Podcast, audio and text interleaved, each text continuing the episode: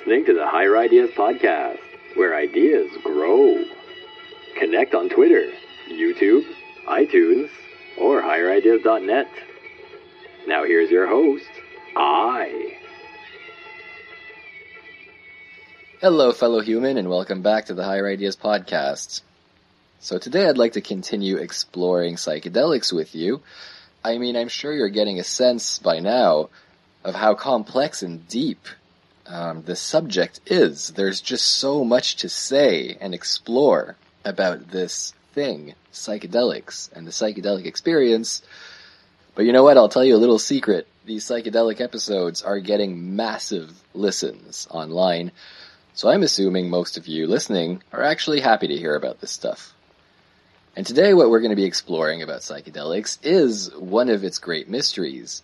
And of its great mysteries, to be honest, I think it's one of its most mundane. It's one of its most everyday, yeah, so what kind of effects that after a while, uh, you just kind of accept and stop being amazed by. But it really is amazing. And that thing is this psychicness. I'm talking about psychic communication between one person and another person with the help of psychedelics. For those of you who have heard the paranormal episode, uh, episode number 33, especially if you've heard the original unedited version, um, you will know that I'm a person who in life has experienced quite a lot of crazy paranormal things. And based on these experiences, I, a long time ago, have known that the human mind has this potential to be psychic. We really do seem to be connected on some level, and I'm sure that science is catching up right now. I know that quantum physics starts to touch on a lot of this paranormal kind of um, behavior. It seems to be able to maybe explain what's going on there, because on some level we are all connected through some kind of network, some kind of matrix of, of, of interrelation. So it really isn't that crazy, especially now that we have cell phones and know about wireless communication.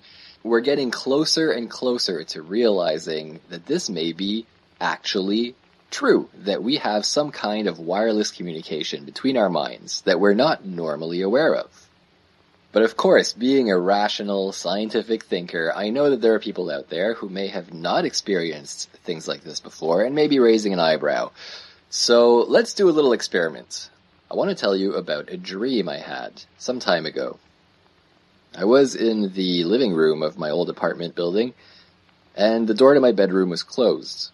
And for whatever reason, at some point in the dream, I wanted to go to my room. So I walk over to the door, I open the door, and behind the door, dot, dot, dot. Now I would like you to tell me what you think was behind the door.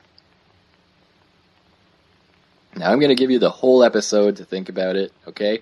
I'm going to bring this up again later. I'm going to give you the whole episode to come up with some kind of idea. What was behind the door when I opened it in this dream? But in the meantime, I'd like to tell you about, I think, what was my first run-in with psychicness through psychedelics. Now this was very early on in my experiences. This was maybe my Actually, it was my second, my second mushroom experience many years ago. In episode number 37, I told you about my first experience, which was by myself at a very low dose. For this second experience, I wanted to try a full dose, but I was still not sure how it was going to affect me, how a full dose would be different from a light dose, so I asked a very close friend to watch over me, and just to make sure uh, nothing goes wrong. So there he was, watching over me, and I had my experience. I think I had two, two and a half grams of mushrooms in this particular occasion. I had my whole experience, I had all of my visions, and it went great. But the interesting thing happened when I came out of it. It takes a few hours to really come back to yourself completely after an experience like this, but you know, for a while there, you're able to speak and function and, and, and you're basically back. Um, a little floaty, but you're back. So I had come back from this experience, and I was telling my friend, you know, about the different visions that I had, the different lessons that I learned. After speaking all those things and being quiet for a minute, I realized I was actually pretty tired. So I kind of stopped talking. and I ended up falling asleep. And you know, it was late by this point, so my friend also ended up falling asleep. And we slept for maybe, I don't know, an hour, had a little nap. Now as I slept, I had a dream. And in that dream, I was in some kind of school building in the hallways, you know, with a lot of lockers and a shiny floor and, you know, doors with glass panels at each end of the hall and uh, classroom doors all along the way. Um, and I was trapped in a dead end. And I was being trapped in that dead end by a tiger. Now this tiger was menacing. It was a big ass tiger and he was closing in on me slowly. He was right in front of me basically, and he was slowly tiptoeing closer, looking at me, just waiting to strike. And I was against the wall, just, oh god, how do I get out of this, right? And I ended up waking up because it was kind of scary. And that's when I noticed, hey, uh, you fell asleep too, huh? And he said, oh yeah, I'm tired. So I asked him if he had any dreams. And he said, oh yeah, you were in my dream. I thought, oh, okay, cool. What was it? And he says, you were in a hallway and you were stuck in the corner and there was a tiger walking up on you. And I was around the corner watching from behind the tiger. And I didn't know how to help you. And that blew my freaking mind. That blew my mind. Because actually we compared notes and he was in the same hallway in my dream. The corner he was uh, standing just around was in my dream. There was a hall going sideways and away, uh, just behind the tiger, so there was a corner there. And that's where my friend was, peeking around and seeing this tiger creeping up on me. Now think about that for a second. Even if you're a rational scientific thinker, like I am, how do you explain that? How do you explain that coincidence? That is unexplainable by coincidence. That is too much. That's too much. That is exactly what I'm talking about here. This kind, this kind of matchup between two people that can only mean that they were both sharing a completely internal mental experience. That friend of mine was in my dream. And what does that say about dreams? That says that dreams on some level are a real, concrete place that other people can enter. Isn't that crazy? And what does that say about thoughts? That says that thoughts also have some kind of concreteness to them on a level that can be shared. It's not just a strange cloud of intangible things going on in your head. It is on some plane that we can share in the right circumstances. Now, there are people who are born, allegedly, with this ability all the time, or maybe by accident, as has happened to me in my own life. I've had moments where I have had this glimpse into psychicness, but I've never been able to control it. So it was really interesting to realize that for some reason, after I used the psychedelic, somehow he was able to come into my dream just from being around me. There really seems to be some loosening up of the barriers between people that happens through psychedelics. And what was really, to me, the most fascinating about that particular case is that he didn't need to have any inside his system to participate. Just me being released from ego somehow gave him that ability to come into my dream. Isn't that insane? Isn't that fascinating? I mean, I think that is absolutely fascinating. I don't know if anyone else out there is excited by this, but how do you just walk away from that and forget it? Or just walk away from it and go, eh, that doesn't mean anything. That means everything. That means something huge. Really take a moment to digest what that means. I'm not lying. This story is true. I swear to you that every story I ever share on this podcast is true. I'm not here to lie. I'm here to share amazing truths about life and the universe and reality and the self. And that's a huge one. Psychicness can happen through psychedelics and even without psychedelics. But the amazing thing is psychedelics seem to really help it happen. And that opens up the gates to studying it. Isn't that amazing?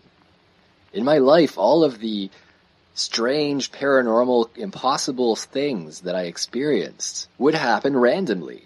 I didn't seem to have any control over it, even when I did them myself. I didn't seem to be able to reproduce it. I didn't seem to know what the buttons were that were pressed that allowed this moment to happen. But it seems that with psychedelics, when it comes to psychicness, it can easily just be summoned. It can be made to happen. It could be opened up and allowed. So anyway, maybe that story isn't enough. Maybe that story still sounds like coincidence to you. Well, let me give you more because that isn't the only time I've experienced psychicness through psychedelics. In May of 2013, I went to the Amazon jungle to try one of the most powerful psychedelics in the world, known as ayahuasca. This is a psychedelic of the jungle people.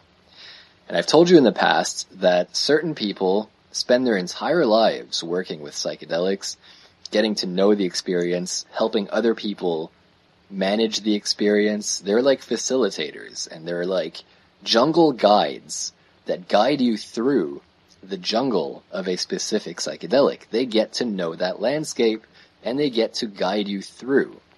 Now these figures uh, go by many names depending on which culture they're in. But in general, on the internet, on the global scene, we refer to them as shamans. Whether that's an accurate term or not, that's the term that has stuck. Shamans. And when I went to Peru, of course, I went there to meet a shaman, an ayahuasca shaman, who would administer ayahuasca to me and guide me through the experience. Now, over time, I would come to call this man simply Maestro, because he is a Maestro Curandero, um, a master healer. And out of respect, I would just call him Maestro. And I'm introducing Maestro here for the first time in this book I've written, it's basically a lot about me and Maestro and the insane experience I had that week. But I want to just give you a taste of the experiences I've had with Maestro that convince me completely that Maestro is psychic. Now, I hadn't experienced any more psychicness through psychedelics at this point because I had been journeying by myself. But here, in Peru, it was just him and me. Uh, I was very fortunate that just through timing, when I was there, there was no one else there. And it was just him and me in these uh, ceremonies we would hold where we would both take this psychedelic, ayahuasca, and I would quietly have my journey while he would be off to the side, um, doing his own thing, somehow watching over me in the pitch black. Now, this is what I want you to understand. It was pitch black uh, when I was there. There was no moon, there were no stars. It was absolutely black. When you opened your eyes, you couldn't see a thing unless you had a light on. In my first ritual, I had a lot of trouble. I had a lot of trouble. I would have a lot of fears that were coming up. And once in a while, I would find myself opening my eyes and wondering, uh, should I ask him for light? Should I ask him for a little break? Because I'm starting to get freaked out. And the thing is, within seconds of opening my eyes and wondering that, I would hear him off on the side say my name, and he'd ask, You okay? Isn't that weird? When it happens once, oh, maybe it's a coincidence. When it happens twice, maybe it's a coincidence. When it happens five times, yeah, maybe. Maybe it's a coincidence. When it happens ten times, it it happened over the two different years that I visited him. Every single time, I lost my resolve, started to become unstable, started to lose myself in fear, and open my eyes in perfect blackness, wondering if I should say something, if I should leave the room. He would speak up and call my name and ask me if I'm okay. Only when that was happening. Never when I was quietly in my thing. So I very quickly started to wonder, man, is this guy somehow aware of my internal state without seeing me, without hearing me? I mean, you have to also understand that there's insect noise absolutely demolishing your sense of hearing. So he couldn't hear me open my eyes. He couldn't hear my breathing shift. He couldn't see my eyes opening. There's no way for this man to know that I was having a hesitant moment, but he would always know. So that right there is a kind of sensitivity to the, at least to the emotions of another person that he proved to me over time. As I said, over two separate years that I visited him, every time we had a session together, he would constantly know when I was destabilizing. And in fact, he was so good at this sense that there were times where I felt I needed to leave the environment because I felt I was disturbing him with my inner chatter, with my inner instability moments, that, that my struggles, my inner struggles. Um, and I knew he could hear it. I knew he could feel it. And I would think, I gotta get out of here. Cause I'm, I'm, I'm disappointing him. This is a man I respect so much. Anyway. And in fact, yeah, he would stop these ceremonies when I would destabilize because he couldn't continue. Because of me. because of me. If I would get too out of it in a group ceremony, he couldn't work on other people, I guess, because I was too loud, quote unquote, with my internal thrashing. And so he would just wrap the whole thing up and go, alright, I'm gonna go to bed. And he'd just leave us alone. So I am absolutely convinced, even just from that, that this man somehow, through his lifetime of work with psychedelics, has developed the ability to monitor people to the to the point that I could bother him without saying anything, without making a sound, just from my internal crisis. It would throw the whole thing off. Now, the second time I visited him on year two, I had a whole bunch of questions for him because I had written my book and there were so many mysteries that were being highlighted in that book that I wanted some answers. And one of the first things I asked him that second year was, Maestro, can you see other people's visions? And he said, yes. He nodded, but then he put his finger up to his mouth, as if to say, but I don't say anything. So he himself uh, confirmed to me that he can monitor what's going on in other people during these ayahuasca group sessions, which is amazing. Isn't that amazing? Isn't that an amazing piece of human potential that is being nurtured and and cultivated through work in psychedelics? I'm talking about human evolution here. This is huge. And everyone knows about it. It's so weird. It's this open secret. It's to me this massive explosive deal that should be studied and, and should be should be celebrated, but it's kept quiet because it's weird. Because I don't know, is it because it's weird? Or is it because people are trying to keep it to themselves, trying to keep power to themselves? I don't know. But personally, I don't care about that game. I just want to tell people about it. So, you could say that's subtle, even though to me, I have to admit that scientifically that's significant.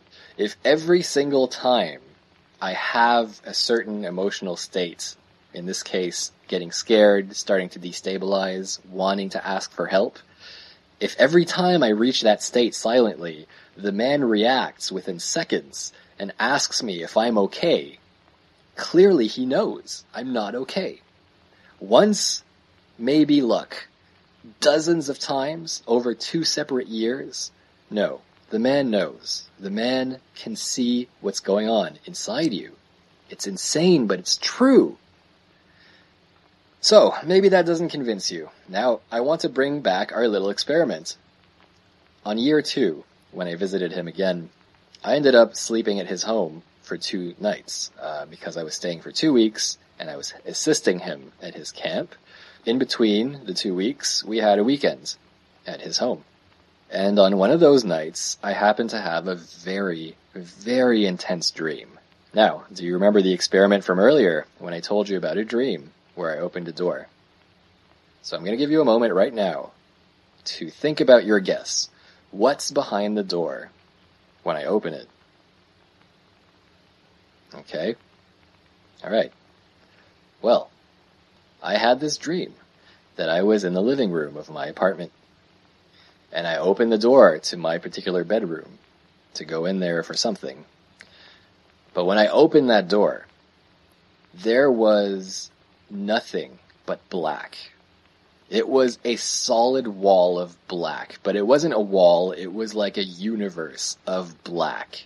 It was a portal into nothing but black. And out of this black doorway, there was this wind blowing on me from in there, this howling gale just whoa!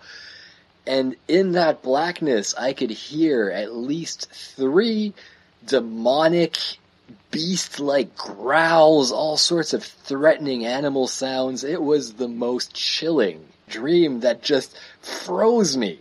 Evil in there. It was pure evil. And I woke up, of course, because it was terrifying. And in fact, it took me maybe 15 minutes to calm down before going back to sleep because it actually really shook me. And I, I, I was stuck wondering, um, what does that mean? What does that dream mean? Is there a black doorway inside of me that needs to be, um, you know, cleared out? Does that mean there's still evil back in my apartment? Uh, you know, I don't know. Eventually I went back to sleep. Now here's where it gets interesting. The next morning, I'm having a morning chat with Maestro, talking about all kinds of things. And then I think about the dream and I go, oh, Maestro, I had a dream last night. And he's like, mm-hmm, just listening. And I tell him there was a door, and when I opened it, he interrupts me. Toda negra, all black, with a smile on his face. Can you believe it? I couldn't. How the hell can he know that? Out of all of the things, I just did the experiment with you. Out of all of the millions and billions of things that could have been behind that door, when someone is telling you that story, how did he know that it was solid black?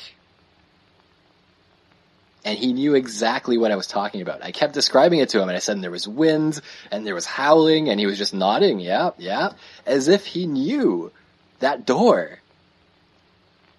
And I just, so many times this man has made me just be at a loss for words. At, at how the hell is this possible? And after I shook it off like so many other moments that he, he has blindsided me with, I then had to ask him, okay, well, what what does it mean? And he said it meant negative energy releasing inside of me. I wasn't convinced by that because I really had a feeling that it meant there was still something because I didn't win. You see that dream, I retreated, I woke up. I felt like it was a failure. And so I asked him, what would you have done? And then he just made this gesture of parting the way with his arms and walking in, as if, get out of my way, I'm walking in. And that, you know, really impressed me because, oh man, that was really a terrifying door. And even if I knew it was a dream, I probably would still be scared to walk into there. That was pure evil in there. And this man, according to him, would have just walked in. Said, get the hell out of my way, evil. I'm walking in. That's awesome. That guy has balls, let me tell you. Anyway, that led into a conversation about dreams, where he basically told me that in his dreams, when he sleeps, he never goes unconscious. He goes fully lucid into every night for all of his dreams. He is walking consciously in all of his dreams. Isn't that crazy? These are the transformations that can happen when a person devotes their life to this stuff. Uh, these are the abilities that can be unlocked. Now, these abilities can be unlocked in other ways. For instance, lucid dreaming, which is what I've just described, the ability to go into dreams fully awake, is something that can be studied without psychedelics. You can achieve that with um, a lot of practices that people have developed, and uh, over time, you can develop this ability. But I don't know if even the best lucid dreamer can be lucid all of the time through all of their dreams. Is that is that possible? Maybe you guys can tell me. I don't know. But I think it's amazing that through using this particular psychedelic, this shaman seems to have developed perfect dream lucidity. And I think that has something to do with the psychicness. Because as you may remember, I had a moment of psychicness through a dream with my friends. Now I can't help but spin up theories when it comes to this stuff. And the theory I come up with for this is that dreams occur in the same place that thoughts occur. Imagination and dreams, of course, are the same thing. A dream is nothing more than a walk through your imagination, and that's the same place your thoughts happen, in your imagination. Having a clear access to this dream place allows for communication between minds, allows for sharing that place. That means that the dream space, the imagination space, the thought space is a shared space, but maybe each of us has a different territory of it. We're all in a different sector. And maybe through practice or a gift or the use of psychedelics, we can learn to visit each other's areas. And that would be what this maestro would be doing during a ritual is figuring out where on the map each person is and somehow traveling, somehow flying maybe up and looking down on this map of people and watching what's going on in all of the different areas. Because a maestro, as he is, can watch a group of people. He can monitor a group of people in one of these ceremonies. They call them ceremonies. He can keep an eye on everyone's visions, which is exactly what he claimed on year two when I questioned him about it. He said he can see everyone's visions. Now, he proved it to me later that week without me even asking him. Uh, I had a very, very, very powerful vision. Now, I'm not going to get into all the details of this elaborate vision, but it all began with the feeling that my heart was opening, was falling open onto the floor. I was on all fours, as if I was going to vomit or something, but I was feeling this, ugh, oh boy, oh no, I, I could feel that my heart was going to open, and I didn't want it to because it's a very vulnerable thing, right? But there was this force that wanted to blast out of my heart. And my heart ended up just falling open. I mean, I felt a rush of energy just fl- fall out of me and spill across the room. And what came out was, of course, beautiful things love and compassion and healing for everyone in the room. I was blasting that room with goodwill. But of course, I didn't say anything about it. I was just moaning, right? And people make all kinds of sounds during these very intense ayahuasca ceremonies. So I had my moment and my whole, it turned into a vision and eventually the night settles down and we all go to sleep. Now, the next morning, I look up at him when he's about to leave the door and he looks right at me and he points at me and then he puts his hand on his chest and he expands it. He goes, "Wow!" Just he he represents someone's heart exploding open. How the hell, Maestro? How do you know? I could never believe it when he does this stuff, but he saw, he knew what happened to me that night. And in that moment, he proved to me what he told me at the beginning of that week, which is he can see everybody's visions, just as he saw mine that day.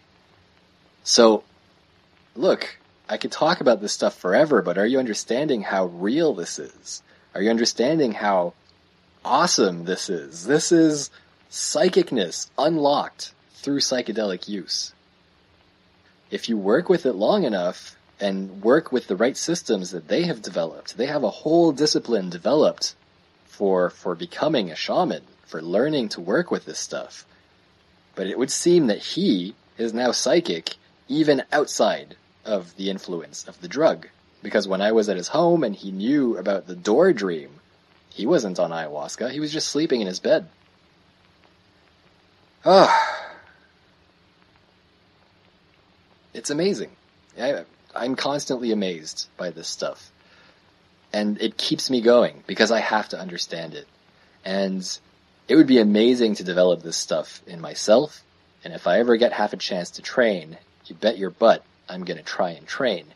But more than that, I just want to be able to understand all of this because this teaches us about ourselves. It teaches us about the construction of human consciousness and the landscape of mind.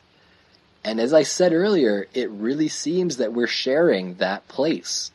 Not only are we sharing this reality, but your thoughts, your thoughts are happening on another territory that we all inhabit. And psychicness is completely reasonable to me now. It is completely real to me now because it's the simple fact. It's the simple act of bridging two of these islands and visiting each other. You can imagine after these experiences, I went on a rampage of research about shamanism, about psychedelic use all over the world, about all of the different uh, quote unquote miracles that have been reported through these uh, these rituals and these shamans, um, the abilities they allegedly have and whatnot. And what I found is confirmation. For example, the Aboriginal medicine men of uh, Australia, they have a sort of shaman as well, and the space that they work in, the uh, ethereal sort of um, dimension that they claim to work through, they call the dream time. See? They call it a real place, the dream time, the dream place. It all connects.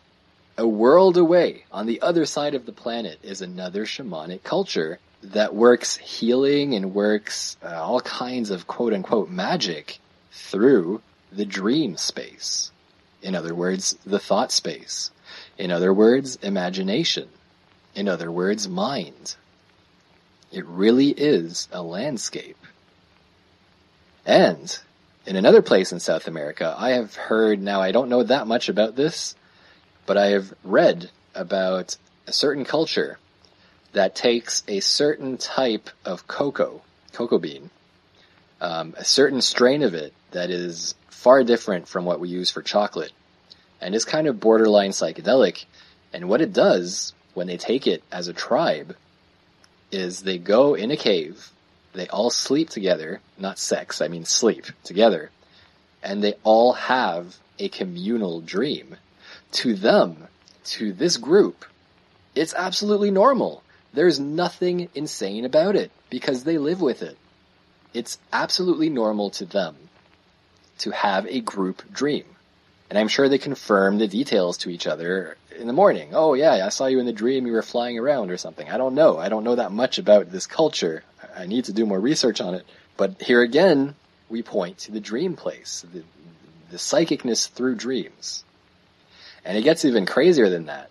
Because not only do these tribes dream together as a tribe, as a frequent uh, activity, but when they have a disagreement, a clash with another tribe of the same uh, branch, they will actually, both of them, both of the tribes, will go into this ritual separately. Uh, one tribe will go to sleep with this medicine, the other tribe will go to sleep with this medicine, and they will have the war in their dreams to decide who wins the argument. And it will actually solve their problems that way. Now, wouldn't it be amazing if we can have our wars that way? Instead of destroying each other in the physical world, how about just seeing who has the most imagination? How about just seeing who has the stronger ideas? That's amazing to me. They avoid bloodshed by having virtual wars in their dreams where nobody dies. Or who knows, maybe people can die. Maybe it gets that rough. I don't know. As I said, I need to do more research on this group. But here and there, all over the world, you keep hearing about plant medicines being used in the form of psychedelics and some of them uh, not quite psychedelics, but plant medicines being used in combination with a sort of discipline that grants access to the dream time, the dream space, which then results in psychicness. There it is. So that's my report for today. That is one of the crazy things going on with uh, psychedelics. And I could just keep going on and on. I've experienced more of these. Uh, for instance, when I was in Peru on the first year, I had a very intense experience. And when I came back to Toronto at the end of that week, my dad had had a nightmare about me that matched up perfectly with the experience I had over there the most intense moment of the experience where I thought I was going to die, he had a dream about it. And he didn't even know that I was over there to do psychedelics. He didn't know that I was over there to go to the jungle. I just told them I'm going to Peru for a week. That's all they knew. So he had no clues that I would be in any kind of crazy rituals involving all kinds of visions and things like that. And he thought he just had a random bad dream about me. But no, he knew. He got a feeling of what was happening to me. Even though I didn't even try to send him that feeling. I guess it's the connection of parent and child. He didn't take any psychedelics, and yet in his dreams, he got an understanding of what was happening to me in Peru. There you go. I'm gonna leave it there. There are so many mysteries highlighted through psychedelics. There are so many mysteries we can explore and understand, and it teaches us so much about the construction of reality and the human being and the human mind. I hope, I hope you guys are fascinated by this because I absolutely am. So as usual, you can find me on higherideas.net where you can find the links to my Facebook, Twitter, all of those social media things. Please do share these episodes. I've got share buttons on that website for you to uh, spread the word, as it were. And of course, if you're watching this on YouTube, do subscribe, do leave a rate and a comment. Hey, maybe you can tell me if you've ever experienced any psychicness with psychedelics or what you make of these stories. Uh, if you've got an alternate explanation, I would love to see what you think. So this is I signing out and saying until next time, fellow human, keep thinking.